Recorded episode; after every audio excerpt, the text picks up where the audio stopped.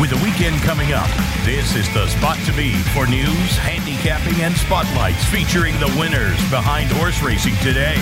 Now, here's your host, John Englehart, racing's regular guy. All right, welcome back to another edition of Winning Ponies. I am John Englehart, racing's regular guy. So happy to have you with us. Uh, the show, of course, is on winningponies.com. And uh, what's one of the best things they bring you? That's the E-Z win forms, and you're going to want one this week. I know I say that every week, but let's look at the results, folks. Uh, yesterday, hope you were playing the horses at the Horseshoe Indianapolis and decided to pull down our E-Z win forms. A 10 cent Super 5 key, that can't cost too much, can it? The return is awesome. We were $40 short of $7,000. This was yesterday at the Horseshoe Indianapolis. That doesn't take away all the really nice solid hits, uh, almost uh, 2 grand and up from Gulfstream, Louisiana Downs, Pimlico, LaSalle, Charlestown, Belmont. Holy cow, I'm not hearing any of these uh, tracks repeat themselves. That's cuz the E-Z win forms work everywhere, folks. Give them a try cuz we got some great racing waiting for you this week. Uh, particularly, let's let's start out on, on, Saturday and see what the menu brings us. Uh, we've got don't forget Santa Anita and Churchill Downs are running now. So uh, you, out at Santa Anita, you've got the Grade Two uh, City of Hope. Uh, let's see. Then you got the John Henry Turf Championship. That's a grade two. The Santa Anita Sprint Championship. Man, that's a good race. Then the grade two Eddie D. And on tonight's show in the handicapping portion, we're going to be looking at the awesome again. A solid field with country grammar looking like the one to beat. And let's not forget our friends there underneath the Twin Spires. We got Rich Strike going in the Lukas Classic Stakes, and we're expected to get his trainer, Eric Reed, on the uh, show this evening. Uh, so that's going to happen at Churchill, but the race before it's excellent, the ACK ACK. We'll be looking at that race with Eric Reed as part of our handicapping segment, uh, with Eric Wing as part of our handicapping se- segment. I know it's a tale of two Erics, I get him confused.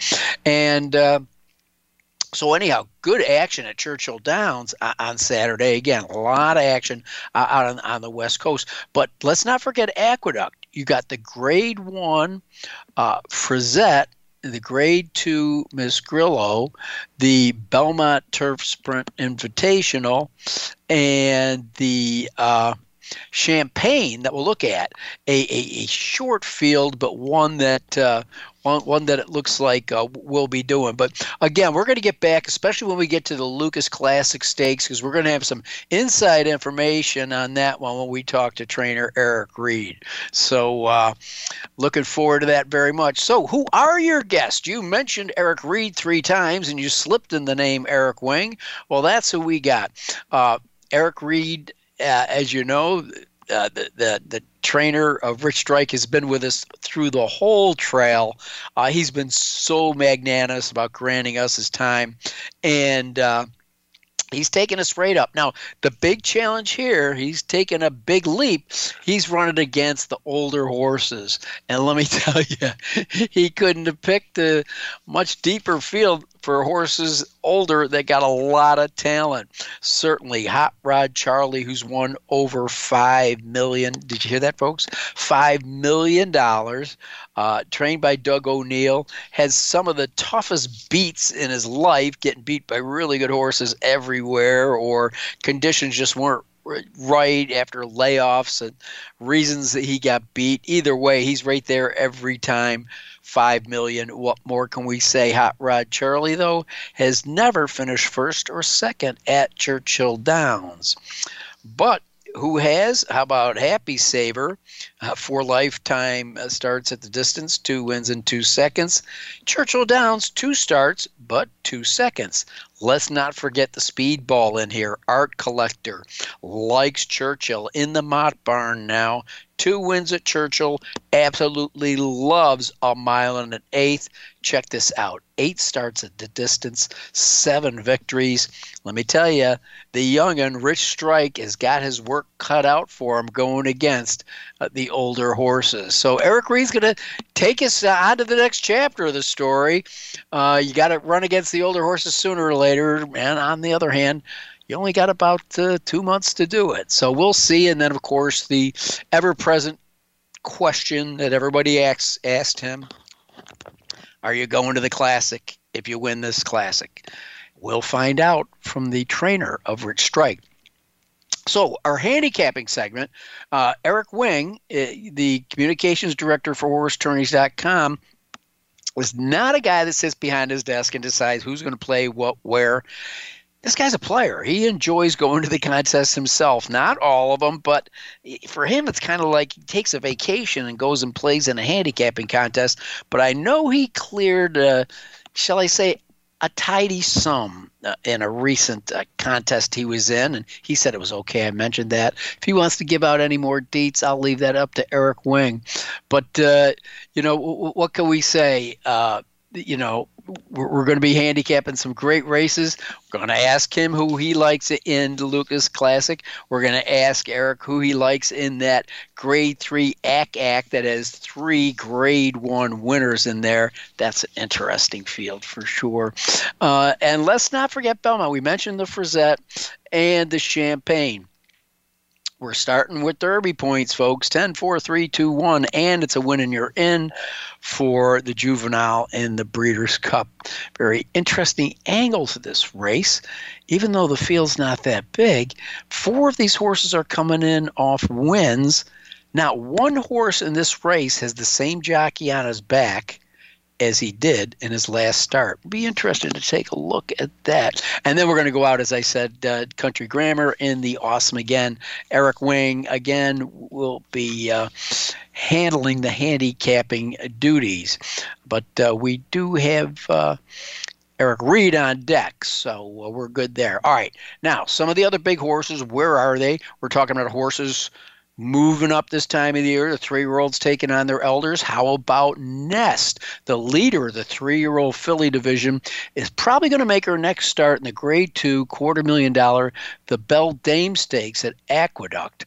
Uh, of course, she's a three time grade one winner. Absolutely loves Saratoga, convincing victories in the Coaching Club America Oaks and the Alabama there. And uh, it just uh, looks like, you know, fitting right into the Beldame as the prep for the Breeders' Cup is the way they're going to go. Um, I know it's 27 days away, and the way that we baby these horses today, that seems like a lot, but 27, 28, I think it's just enough to tighten her up for her trip to Keeneland in the Breeders' Cup. Now, how about we're talking about champions? How about champion Echo Zulu? She's back. That's right. It was good to see. Uh, what can I say? I mean, first of all, how about Gunrunner over the weekend before we get to Echo Zulu? He had five stakes winners. And when Echo Zulu drew off by five and a quarter lengths, it sealed the deal for that amazing weekend by the Stallion Gunrunner. You may recall a couple of weeks ago, uh, we had uh, Tim Ham from Three Chimneys on talking about Gunrunner and what it's like to, to handle his book down there. Well, after this weekend, if they weren't knocking down the door already, the shoes are going to get bigger. That's that's quite a uh, an achievement for a young stallion for sure. But Echo Zulu, uh, last year's champion. Um, you know, came back, which is took charge right from the beginning, leaving the gate every step of the way under Ricardo Santana Jr. How about that? Putting the band back together. Ricardo Santana Jr. and Steve Asmussen are back. Of course, Echo Zulu, no big surprise there. The one to two favorite paid $3 and 2 cents for your ticket. Okay, and uh, Rattle and Roll, Kenny McPeek, a guy that uh, Eric Reed cut his teeth with during the early years at Ellis Park. uh, Turfway, uh, River Downs at the time. Rattle and Roll circled the field and got the job done in the Oklahoma Derby. You have to count how many times they go around there. So may not have been the grandest of derbies, but a derby win none the uh, less $400,000. That'll go a long way. Uh, congratulations to Kenny McPeek and the connections. So uh, don't forget, uh, yeah, uh, the, probably the big race, we're going to overlook it because it's one as a handicapper, you have to look by, and that's the Woodward. It's strictly a prep, in my opinion, for Life is Good uh, going into the Breeders' Cup Classic. Uh, the field that's set to, to challenge the Son into mischief uh, just is nowhere near the horses uh, that he's been facing throughout his career. I guess a lot of them have probably thrown in the towel, but it's a win at your end qualifier for the Breeders' Cup Juvenile and for the uh, uh, when you're in Breeders' Cup Juvenile Fillies Turf, there is the uh, Miss Grillo at Aqueduct. And of course, the uh, boys will be going in the Champagne Stakes. Um, you got the Belmont Turf Sprint. It's weird to say the Belmont Turf Sprint at Aqueduct, but remember, everybody, if I'm confusing you, I am easily confused, but um, it's because Belmont, due to construction reasons, cannot facilitate live horse racing on the main track. So everything was moved to Aqueduct just for this fall meet. Um, but again, I could just go on a lot of great, great uh, racing. But on deck with me, I'm so excited to have this guy back on. By now, I would have thought he'd be tired of talking to me. We have none other than Eric Reed, trainer of Rich Strike, the little kid's going to leave the schoolyard and take on the big boys. That's right. He's going to take them on in the Lukas Classic at Churchill Downs. With all that said, thanks for tuning in. Going to take a quick break, and when we come back, we're going to talk to the trainer of Rich Strike, Eric Reed.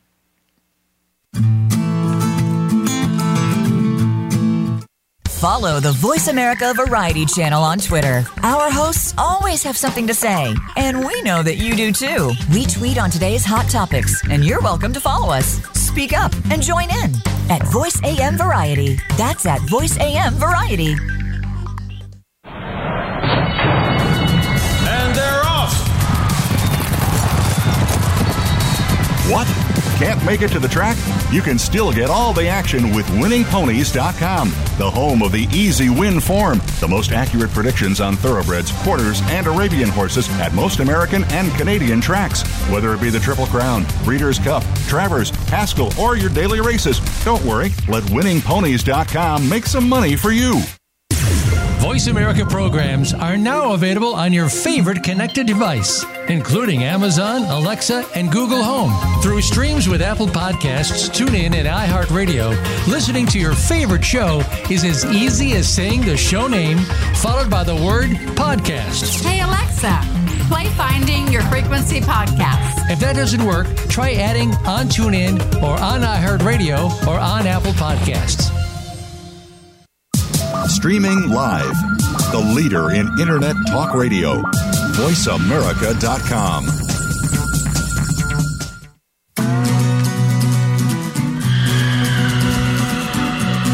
You're tuned in to Winning Ponies with your host, John Englehart, racing's regular guy. The phone lines are open and are toll free 1 866 472 5788 or send us an email at show at winningponies.com. John and our guests are looking forward to hearing from you. Have any tips or comments you'd like to share? Any questions we would be happy to answer? Contact us. Now, back to the show Winning Ponies with John Englehart. All right, and with me, one of my favorite people in the world. Of course, that makes him one of my favorite horse trainers. None other than the trainer of Kentucky Derby winner Rich Strike, Eric Reed. How are you? Are you exhausted giving interviews, or is it just like rolling out of bed? You're so used to it now. Oh man, I look forward to talking to you. It's fun. well, like I just told you, I'm kind of tired of listening to you from listening to all the great interviews. Uh, Five time Eclipse Award winner Jennie Rees has been doing with you. She, she meets you at the barn every morning. She's probably there eating half your donuts before you get there.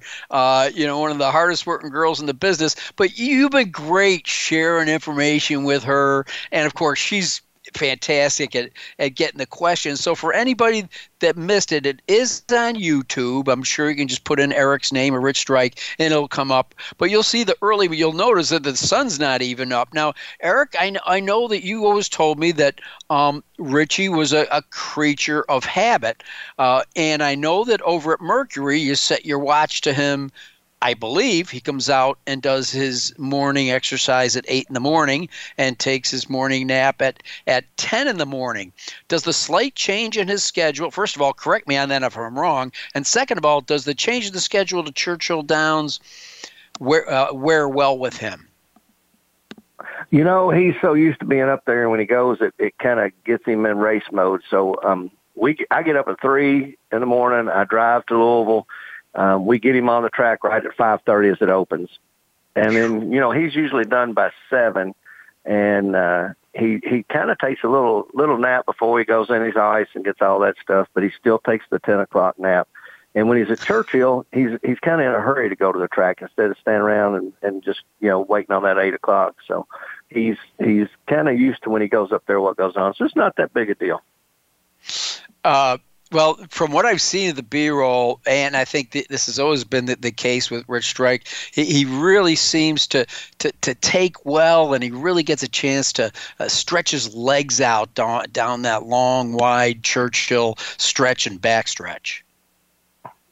Yeah, he enjoys it there because he can he can use his big old stride, and uh, he he likes when he goes up there and there's so many horses on the track when they're galloping, I mean, he just, it's kind of like he sees one, and he picks him off, and he sees the next one, and he picks him off. So it's, he, he gets to really get that air in his lungs and he uses his, his stride. And I mean, today we let up on him a little bit. And I mean, man, he was mad when he came off the track. He's like, I want to do more. Well, tell them hold that for Saturday, the final couple furlongs. That's when you're going to need it for sure. I don't want to get to the race yet because uh, Jennie said something to you uh, that uh, I thought was a great question, and of course, I thought your answer was fantastic. But uh, let me frame this for, for our listeners. Uh, it used to be when when you would uh, drive into Louisville and or to Churchill Downs and go watch the morning workouts, you'd look over your left shoulder, and the the first set of barns there had a big sign outside that said home of trainer Lynn Whiting, trainer of Derby winner Little E.T. Well, in the handicapping books of most, Little E.T. had about as much chance of winning the Derby as a horse by the name of Rich Strike. and uh, as we see, they both did. But is, is that kind of a, a salute to local boy makes good? You know, you can go by some of these other storied trainers and see plaques hanging all over the place. But to, to finally have the, the plaque that this is where the Kentucky Derby winner trains, and is trained by this guy who's been around here for a couple of years Eric, what does that make you feel like? Is it something they can never take away? No, I, tell you, it's it's still sometimes hard for me to believe it. And when I go in there, I just stop and think, you know, man, I'm the lucky one. Um, I, I not only got to run in it, but actually got to win the race. And of course, Richie won the race. I just got to be part of part of it with him. But um, I told her the other day, I said, you know, when I look over there I just feel like, you know, that's the summit of Everest and I see the flag I put on the top, you know, I've done it. And it's hard for me to, it's hard for me to believe it sometimes, but it, it sure changes the way I look at it when I drive in there. it's got to be a warm, a warm feeling. Uh, it should uh, instill a sense of pride, or, or, not only you and your whole staff. So here's a question. I don't know if my buddy Jennie asked you or not, but what's the mood around the barn? Do, what you just told me about the way you feel, do do do the people that work with you and the people closest to Rich Strike kind of feel like this horse has kind of lifted them up too? Oh, they they got such a spring in their step and, big smiles on their face, and um, you know they're proud. And and all these guys at Mercury that took care of this horse, you know, since the beginning, uh, travel with him all over the country. They just look forward to the next race, just like today when we were schooling in the paddock. Uh, you know, Benito and Sid, they were I mean, they were eager to go over there that horse and show him off. They were so proud, and the people would holler, "You know, there's Richie! You go, Richie!" And they'd say, "Thank you." and I mean, they're just living the dream, and I, I'm so happy for them because it means as much to me to have those guys be happy as as it does anything. Well, you know, it, it's always been said, and I, and I believe this that a, a, horse kind of thinks that those grooms and the people closest to him around him that are you know rubbing his neck and you know taking care of those legs and you know uh, that these are his owners i mean i understand he's got a great owner and trainer but you know what I mean? These people are hands on every day, and I got to guess when when they approach Richie's stall, he's thinking, "Well, here comes the guy that takes care of me."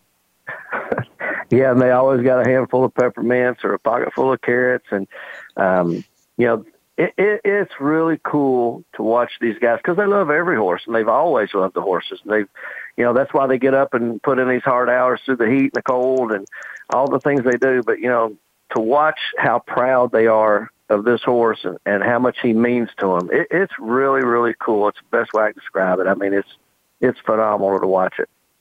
And I will co-sign what you just said as far as their care because it's funny. Uh, when when I went down to Mercury Training Center after the Derby, and you were kind of tightening up again for uh, his efforts down the road, when I when I walked through there.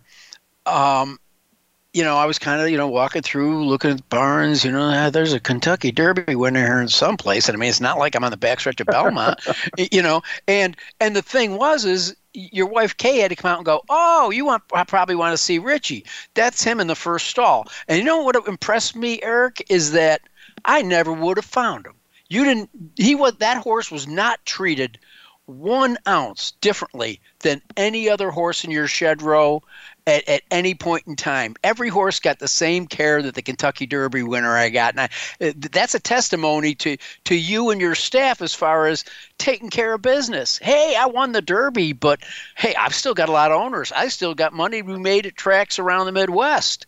Um, I was awful impressed with the fact that sure, Richie's the Kentucky Derby winner, but he's another horse in your barn, and they're all going to get that care.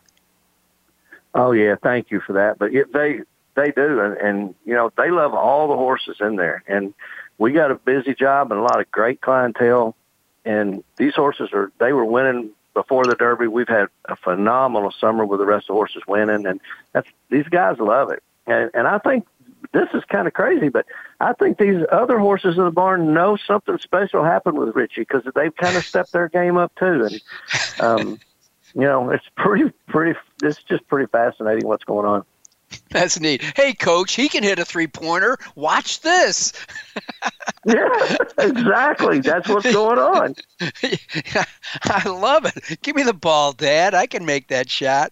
It's fantastic. Now, um, I got, I got to watch and, and really you know feel be, be the a little bit on the inside there uh, as far as we we've already talked to you since the Belmont. We know what happened there. You made a call, understandably, but it didn't work. You came back. Richie ran his race, and when I look back, it was officially a nose and a neck for second in the Travers Stakes. Eric, as, as much as you say you felt like you won the Derby the day you just got in the field, did you feel like you won the Travers when he redeemed himself against those top quality horses again? Oh, I tell you what, I've never been so happy to be fourth in my life. And, you know, I thought we might have gotten lucky and been second because he was right there and then one jump past where I'm mad at the Travers. They should have made that race a mile and a quarter in one one length. But there bad. you go. but no, um, that was the hardest ten weeks I've had in a long time between the Belmont and the Travers because I knew what I did created all that buzz about him being a fluke and you know he's a one hit wonder and all those things and um, had he run well in the Belmont, none of that would have happened. And I just felt so responsible for what was being said about him and I knew what happened. But you know, people always have excuses and say things after a race. Um, but I legitimately knew what happened. So when we ran him back in the Travers, uh, hats off to Epicenter. He was the best horse that day, no matter what. But um, Richie ran a great race, and I still think should have been second. You know, we kind of cornered too fast around the turn. He was moving so fast he couldn't stay on the rail. As he got to the head of the stretch, he drifted out. Um, you know, and that let Zandon back through there and put him in the middle of track he usually doesn't want to be. But that 10 weeks he grew up because even though he's on the outside and there was nobody to his right, he dug back in and came after those horses and just about got second, even though, you know, what happened at the quarter pole happened. So I felt so good to get that monkey off his back. Not mine. I could care less about what they say about me, but I wanted that horse to get the the respect back that he had gotten in the Derby. And, he did. And as we both saw, even Andy Serling had to eat a little crow on the air, Eric. That was funny. Yeah, I thought that was nice of him to do it. And he was really kind to me the day that we had at the draw up there. But, you know, he was not a Rich Strike fan. He was one of the naysayers. And um, he manned up after the race and he, he gave him some really nice compliments. And that's all I needed for Richie was just to let everybody know what everybody saw in the Derby with their own eyes. That's real. There's no fluke to that. But it's just so hard for people to believe and and what they saw, and he needed to back it up. And you know, he didn't win, but he sure ran a good enough race to let them know that Derby was for real. Absolutely, and like you pointed out uh, in our last interview, uh, those horses that finish in front of him most likely are not going to be around next year because they're all going to be shuttled off to uh, you know some uh, rich place for the, with a high stud fee. And meanwhile rich strikes ready to get richer next year. You're taking that that big step. Uh, you made a comparison. Uh, I, I, I think about you know getting off the schoolyard and playing with the big boys that I thought was uh, very well put because uh, people explained. Uh, we're just going to do a little uh, of 101 horse development here. The difference between a horse as a three year old and a four year old, and in the case of some of the ones you'll be racing against, a five year old. Uh, I've always heard, could be wrong, that a horse really doesn't fully meet his physical peak until he's about five. That's 100% correct. They're not mature till they're five. I don't even think they got the full set of teeth until they're five.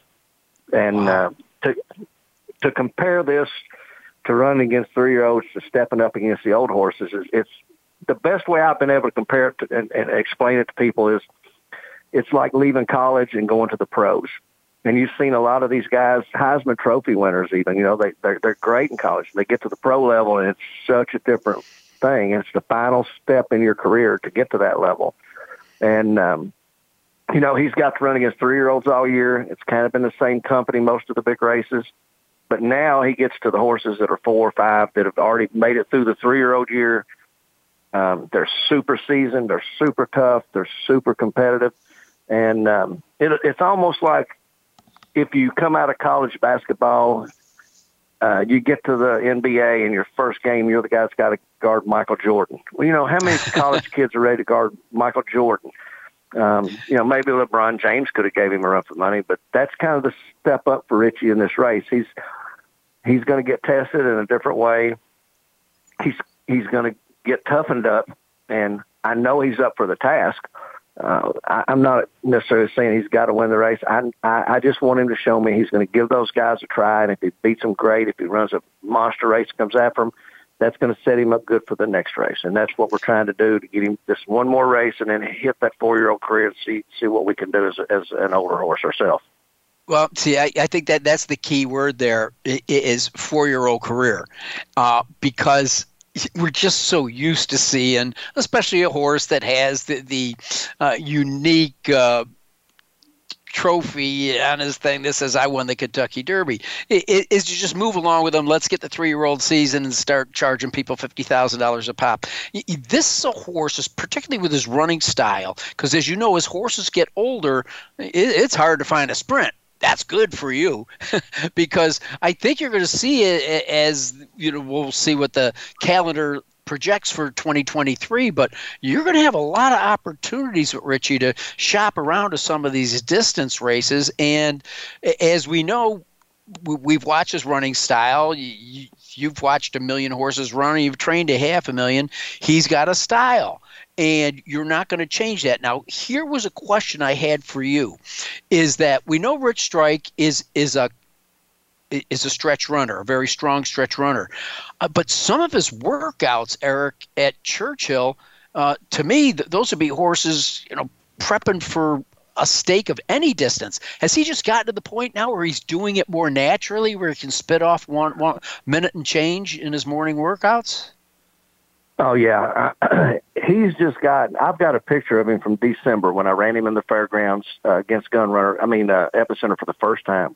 It was the Gun Runner Stakes, and I, I have a picture of him in the stall, and I was so proud of him that day. And I sent it to my dad. I said, "Look how good this horse looks." And I took a picture today and compared the two, and it's not even like the same horse. He's just that much more mature and grown, and he's he's developing into you know a really really one of the best looking horses I've ever seen. And I'm biased, but I'm just being honest. He truly is. And, you know, excuse me, he, uh, he, he's got all this natural speed, but he has a running style where early in his career, he was way, way, way back. But if you look at the running lines in the Travers, he's like yeah. seven or eight lengths behind these horses instead of 20. And he's, he's done that just by maturity and you know that's like 13 or 14 links he's made up in the, in the 10 weeks. And if he makes up three or four more links just naturally using that speed um, especially going into next year where when they leave there he's three or four links behind and he, he he makes that big move from three or four links back they're in a world of trouble I love I love your attitude. Well, it may be it may be too early, it may be not, but let me tell you, Eric, uh, you sure didn't dodge anybody in the Lukas Classic. The good thing is is that we know Art Collector most likely is going to be sent to the front by by Luis Saez. That's what that's what he does. And Hot Rod Charlie never likes to let a horse get too far away from him. I, I, I'm hoping that those two will entertain themselves up front, perhaps a little bit more than they want to, and that could open up the door for a good shot for Richie. Yeah, it's there's there's plenty of pace in the race. Uh, the difference is, you know, these horses they they keep going. They're stayers too. But it's gonna, you know, if they get in a little bit of a battle, like you said, and they go a little too quick or push each other a little too hard, even if they're not going quick, if they just are worrying each other enough, it could cause them to open the door, and uh, that's what it would take for him. He he's going to have to run by them, but my hope is in the small field that he's he's able to stay as close as he did in the Travers. If he can do that um, on this track with a long stretch, uh, I think he's he's going to give them give them a, a big run and I know he's going to run good. I just don't know how good. Well, you know, it's interesting. Just while we're on the the, the topic of his his development, um, he received his highest lifetime Beyer for running fourth in the Travers. So, you know, that tells me that he's obviously maturing, getting faster, and he, he, without even winning the race, he's recording what you know what are considered the most pros uh, an outstanding Beyer figure, anything in the triple digits. So, you know, to to get his the top lifetime Beyer against the best in the country and the other uh, midsummer derby, shall we say, um, just says a lot for everything you've already told us about his his personal development, his physical development, his mind, and uh, so w- w- I'm really looking forward to the Lukas Classic. I'm not going to ask you the question everybody else is about what happens after that race. We'll let that happen and see what happens. But uh, all I can say is, Eric, I, I thank you so much for joining us on Winning Ponies and giving us all the time you have before, during, and after all the things that Rich Strike's been through. And I, I think because of that, let's face it, you know, we we like to call him America's uh, racehorse, and I, I think yep. you've gone a long way in making everybody feel like they're a part of this this horse's uh, story, shall I say? Yeah, he, he's truly America's horse. We get so much fan mail and letters and um, pictures from children, and just like today's school, and he's walking over, and, and people ran to the rail to see him. I, I've never seen anything like it, and I want the story to continue. That's why I like talking with you, and and you know, people hear this and they'll they'll see what a following there is for him. And I mean, he's he's uh, he's helped this business in, in quite a way because he's given everybody the thought that we can still do it. And it had been quite a while, I think, since a lot of people had lost hope that they could do it. So it's still horse racing, and it's not about the trainers; it's about the horse.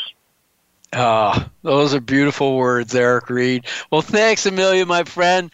Uh, we wish you nothing but the best in the Lukas Classic and all that's going to happen down the road. So I, I appreciate and, let, and just want to let you know thousands are going to be rooting. It's going to be Saturday at 526. Clear your personal schedule, ladies and gentlemen, and get behind America's Racehorse, Rich Strike. All I can say is, Eric, best of luck and thanks again for joining us. Thanks, John. I always enjoy it. All right, Eric Reed, you don't get any better than that unless you're talking to handicappers, and then you talk to the other Eric, and that's Eric Wing from Horse Tourneys. Quick break, and we'll be right back for the handicapping portion of the show.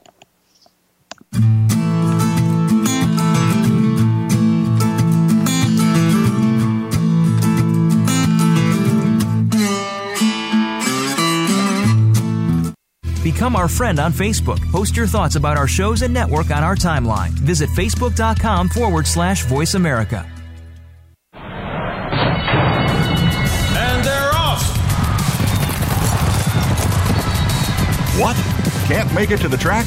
You can still get all the action with winningponies.com, the home of the E-Z win form, the most accurate predictions on thoroughbreds, quarters, and Arabian horses at most American and Canadian tracks. Whether it be the Triple Crown, Breeders' Cup, Travers, Haskell, or your daily races, don't worry, let winningponies.com make some money for you. Streaming live, the leader in Internet talk radio, voiceamerica.com.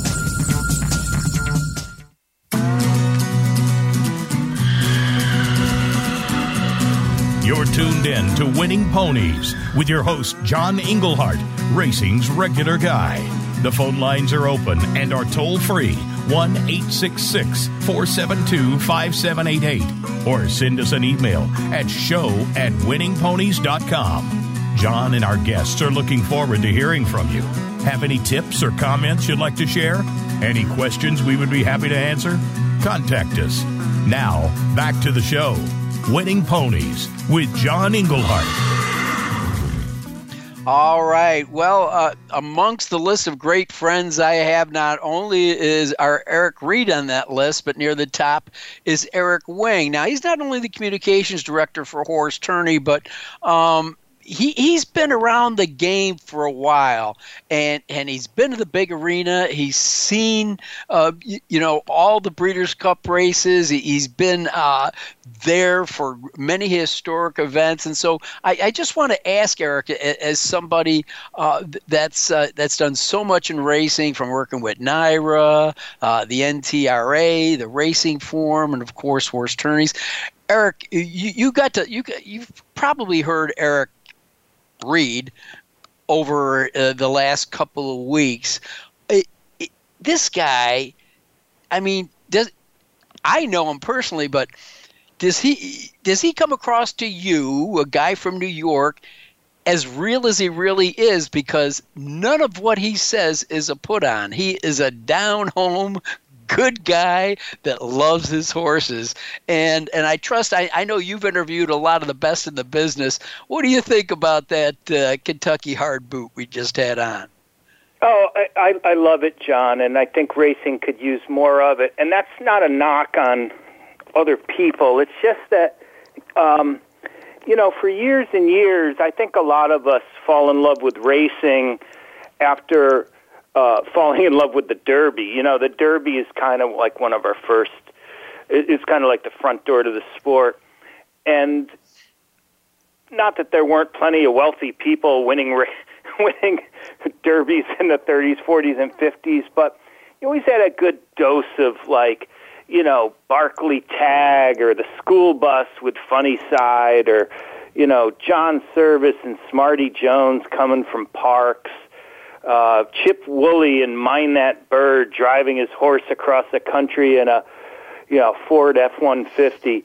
And, um, and, and it just seems like we've gotten away from that uh, insofar as, you know, the same trainers, the same five or six trainers winning all the races, you know, whether it's Baffert or uh, whomever. And, you know, a lot of times you say, oh, America's horse. And a lot of times it's wishful thinking or, you know, just uh, recency bias. But I think that really was the case and is the case this year. Um, just because of the unlikely nature of it all and and mm-hmm. you know the idea that anyone can win it if you're in it um, is some is is something that always bears repeating, and it and it came to fruition this year. And heck, who doesn't love an underdog? And I think I think the um, you know the down to earth, low key connections. And the big derby odds. Heck, the horse didn't even make the commemorative T-shirt that they were selling outside Churchill Downs. Um, I didn't you, know. You that. know, I, I I love it. I love it. I didn't know that about the T-shirts. That's yeah, because he was an also eligible, and you know they print them the day before or two days before. They got to have some lead time, so they, you know, those shirts that the, they hawk, and uh, yeah, you know, one through twenty, no, no rich strike. So, right. So you could have bought the commemorative 2022 Kentucky Derby T-shirt, and the the winner of the race isn't on isn't on it. Well, you know, that could have been a good collector's item now that I think about it. But uh, yeah. Uh, you know, I, was a little busy doing other things that day, that's for sure. But I, I, thanks, Eric. I, I, wanted to get your read on that because I, I'm not tooting your horn. You really have been. I'm not going to. You've been in the business for a long time, not long as me, because I know you just celebrated a birthday and I know what number it was. But in addition to celebrating your birthday, you're not a guy that just talks about these horse tourneys. You play in them too, and you had a pretty good weekend, I understand. Yeah, it was actually a couple of Thursdays ago, the the fifteenth, and I I played in a in an online contest that Canterbury Park was was offering, and I, I will say I played well, not great, but um, it was a very generous contest in terms of the number of prizes. There were 85 entries. I came in 11th, and essentially they paid to the top 11, so I snuck in, and the top 11 all got Breeders' Cup Betting Challenge seats in addition to whatever money they had built up in their bankroll. So I, I you know, I snuck in. I was like the bubble boy who survived, and got the uh, the, the 11th and final $10,000 Breeders' Cup betting challenge seat for this November. So it was a great night, and and um, I, I know we had at one time discussed me being on the show that night. I said I better I better concentrate on the contest that I'm in, John. And yeah, you were understanding as always, and I'm happy to say that uh, your patience and uh, paid off for me. but uh, no, I mean that's great because uh, you're kind you're kind of the rich strike of qualifiers. You weren't even supposed to be getting the extra seat at the table, and all of a sudden they added an eleven, just like they added a twenty-one saddle towel to the Derby. they let you sneak in through the back door. That's yeah. great. America's horse player. I'm making bumper stickers with your picture on them. America's horse player. Well, uh, I'm happy to be in the same company as Rich Strike. That's for sure. there you go. Well, uh, Eric. Uh, in addition to that, just uh, obviously we're going to get onto our races this week, but you know, so many of our listeners are, are doing this. Everybody uses different systems and things like that. We, of course, uh, are big behind the E-Z win forms, but um, you got you got a couple. I can't name all your contests because we'd run out of time. But um, you've got uh, now th- these uh, uh, every Saturday and Sunday at your sister site, which is horseplayers.com. Um, you can mention that uh, you've got your BC BC qualifiers. Uh, clear that up for everybody in case they're interested. Well, um, the biggest live money bankroll event of the year is the BCBC, Breeders' Cup Betting Challenge. And it's very popular because it's both lucrative and it's centered around Breeders' Cup weekend. So the world's best horses, you're betting on the world's best horses. Who doesn't like doing that? So um, now it's not cheap to play. An entry costs $10,000, but that's where we come in at horse tourneys and horse players. Um, we run contests on Saturday and Sunday. It costs 500 to play, and the top player out of 23 gets the $10,000 seat. If you're a poker player, you might think of it as a satellite tournament or a feeder. That's what this is. On Saturdays, we run a less expensive one. It's $179, and it, the the there's one winner for every 65 entries. Oh, not and bad. So if you win, you get a $10,000 entry in the BCBC for your $179 entry fee. So again, it's like a satellite if in, in if you're uh, if you versed in uh, World Series of Poker uh, lingo. Um, but you know, not everybody has ten thousand dollars to plunk down and buy in at these big money events. So it's a way, it's a fun way to win your way in uh, through these online contests and qualifiers, and that that's what we do at, at horse tourneys. In addition to offering a variety of low takeout cash games too. Well, thanks, Eric, for uh, clarifying that because there's a lot out there and there's a lot to absorb, and I'm trying to teach people to take baby steps. I always made that my mantra when I was the regular guy at River Downs is let's show them how it's done. Let's break it down. Let's not just make it so difficult to say, well, that's something I don't want to get involved in. It's too confusing. So thank you for clearing that up. Now I'm going to actually clear up some of my uh, selections for this weekend. Uh, we'll we'll save the Lukas Classic for a little bit, and, and so we'll stretch out a little bit and go to both ends of the earth. Now, I, I ran out of time to watch all the replays I wanted to see for the Champagne at Belmont Park. You know, this was, I think, in, in, its heyday, was one of the bigger races. Of course, explained to everybody that Belmont's being run at Aqueduct already did that. But there's only half a dozen here.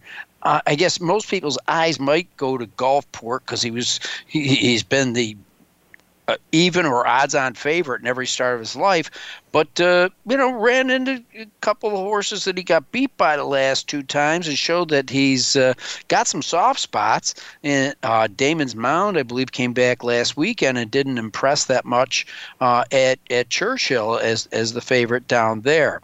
So. Uh, Gulfport there, but you've got some horses coming off some interesting efforts. And I, I, pointed this out. I'm sure you weren't tuned in, but you know you heard of the musical chairs. How about musical saddles? There's not one jockey returning on the horse he rode the last time out, including four of them coming off winning efforts. That's weird. Yeah, and I know one of the uh, one of the prime examples of that is Gulfport, who's going to Jose Ortiz I know two back Asmussen was upset with Rosario's ride. He switched to Prat in the uh, hopeful. I don't know what Asmussen felt after that race, but I thought it was as bad a ride as Rosario's in Saratoga in the Saratoga Special, and so I'm not surprised to see the jock switch again. Um, so I like Gulfport. I think he's been unlucky in those last two races. Um, I don't quite understand verifying as the nine to five favorite off a single uh, maiden special win, which was good, but I wouldn't call it great. The other horse I'll mention, in addition to Gulfport, that I find a little bit intriguing is number two, Top Recruit, out yes. of the Maker Barn, um, and uh, he, he he won nicely at Ellis in the Ellis Park Juvenile um, switches from Corrales to Irad Ortiz Jr. And in addition to his good, you know, perfectly quick uh, final time, he's got a pace figure in that race that I think will allow him to improve upon the final figure as long as uh, he can handle the slight additional stretch out to a mile. So to me, it's Gulfport and top recruit in the Champagne. All right. Well, I, one of the reasons verifying is probably getting a little attention is the fact that he's a son of Triple Crown winner Justify, who's off to a very good start of this uh, sire of young horses. Uh, and in saying that, keep a second eye out for Champion's Dream, a horse coming off a seven furlong wire to wire victory. Remember, this race is at a mile, and all these horses are going to be trying the mile for the first time, albeit the configuration of the track, it's only one turn. All right, not too many horses in that race. Eric likes Gulfport for redemption. All right, now on the other coast, the awesome again. Uh, you know, I, I kind of I think I'm going to go with the Baffert horse in here, Eric, since uh, he trains half the field. Yeah. I was going to say more specific information uh, needed, John. well, I, I, I, I do think Country Grammar, uh, you know, is deservedly the favorite in here. Most I don't have Rab uh, odds in front of me, but I'm guessing he will be because I, I think that after those two big efforts uh, over at the Saudi Cup and the Dubai World Cup, which of course earned the bulk of his 11 million dollars inflated earnings, um, when he came back to Del Mar, you know that they all have a tough time. First time coming back, and that was Royal Ships Day, who will face him in the Awesome again. But you know, this day and age, to get beat by Flightline by 19 is not that much of an embarrassment in your last start. So he might be the one to beat in here, but let me tell you, there's horses in here that can do it. Yeah, I don't know what to think about this race, John. I mean, from a betting standpoint, I, I, I would bet the least amount of money on this race compared to the other three we will we will have discussed. Um, I'm going to take a responsible but opposing viewpoint. Um, to me, if the favorites are Royal Ship, Country Grammar, and Express Train, all three of whom are fine horses, um, I, I, I want to look elsewhere if those three are the favorites. And there's nothing all that exciting to pick from. So, I, you know, I heard you talk about, you know, with Eric Reed about Rich Strike being three years old and therefore, you know, quite possibly still improving. I think the same possibly can be said of number three, High Connection, and also um, number eight, Slow Down Andy, in this uh, Awesome Again, which I keep wanting to call the Goodwood. But anyway, um, they're both three year olds. As such, they get weight breaks. Uh, High Connection is one of the four Bafferts, so you know the other three aren't going to mess him up too too badly in the early part. Um, and slow down Andy. You, you know, he, he ran on the grass last time, which is kind of an easy race to ignore, except he went wire to wire. And, and it wouldn't surprise me from post eight if Doug O'Neill tells Mario Gutierrez to just send out of the gate. And let's try to put him on the lead again and see if he can do on dirt what he just did in his turf debut. So I'm going bombs away in this with the two three year olds, but I'm not going to, like I say, I'm not going to get too crazy in this race. All right. As they say, Eric, it's about two minutes to post. Let's get the ACAC in. Haven't even uh, hardly mentioned that race other than there's three grade one winners in there. Eric Wing, take it away. Yeah, I love the ACAC, and uh, I don't care for uh, the favorite. Speaker's Corner, who I think was sort of broken in half in, when he when he just laid it all on the line against Flightline. The horse I do like though is number two, Untreated, um, three for three at a mile and cuts back to that preferred distance now. He was a decent fourth in the Jockey Club Gold Cup and drops five pounds off of that race. And his race two back in the Suburban uh, going longer, which might be too long for him, would win this race pretty comfortably. So to me, it's all untreated at morning line odds of nine to two for the Todd Pletcher barn. I love it. Okay, we're down to about a minute to post. I know that's tough. You know my heart's with Rich Strike. Not sure what I'm going to do to get to the windows in 30 seconds or left. Eric Reed, how do you see this quality laden field shape up at the wire? Uh, that's Eric Wing to you, my friend. But uh, uh, you know, I'm going to go. I'm going to take kind of the easy way out and go with Art Collector. Um, I'm I'm concerned there's not enough pace in the race for Rich Strike, despite what Eric Reed said. Um, Hot Rod Charlie's the favorite. It's not clear to me that he raced any better than Happy Saver did in their last outing in the Whitney. Um, so I don't want to waste my time and money trying to decide which one of those two is better. I'm just going to play Art Collector to go wire to wire under Luis Saez. All right. Now that's Eric Wing helping us with our handicapping portion of the show. Earlier in the show, we talked to Eric Reed, trainer of Rich Strike, and I am John Englehart, and it is time for me to close out the show. Eric, thanks a million for being with us. I always appreciate uh, you joining the show. You're very welcome, John. My pleasure. All right, folks, don't forget, we gave you the teaser there. Pull down the E-Z win forms and got a hunch, bet a bunch, but you don't have to. We had a 10 cent super for 7,000 just yesterday. Ha ha! Talk to you next week on Winning Ponies. Thanks for listening to Winning Ponies with John Englehart. We hope the information from today's show will benefit you at the next post. Join us for more insight next Thursday at 8 p.m. Eastern Time, 5 p.m. Pacific on the Voice America Variety Channel. Also, look for our weekly newsletter. Have a great week, and may your photos always be winners.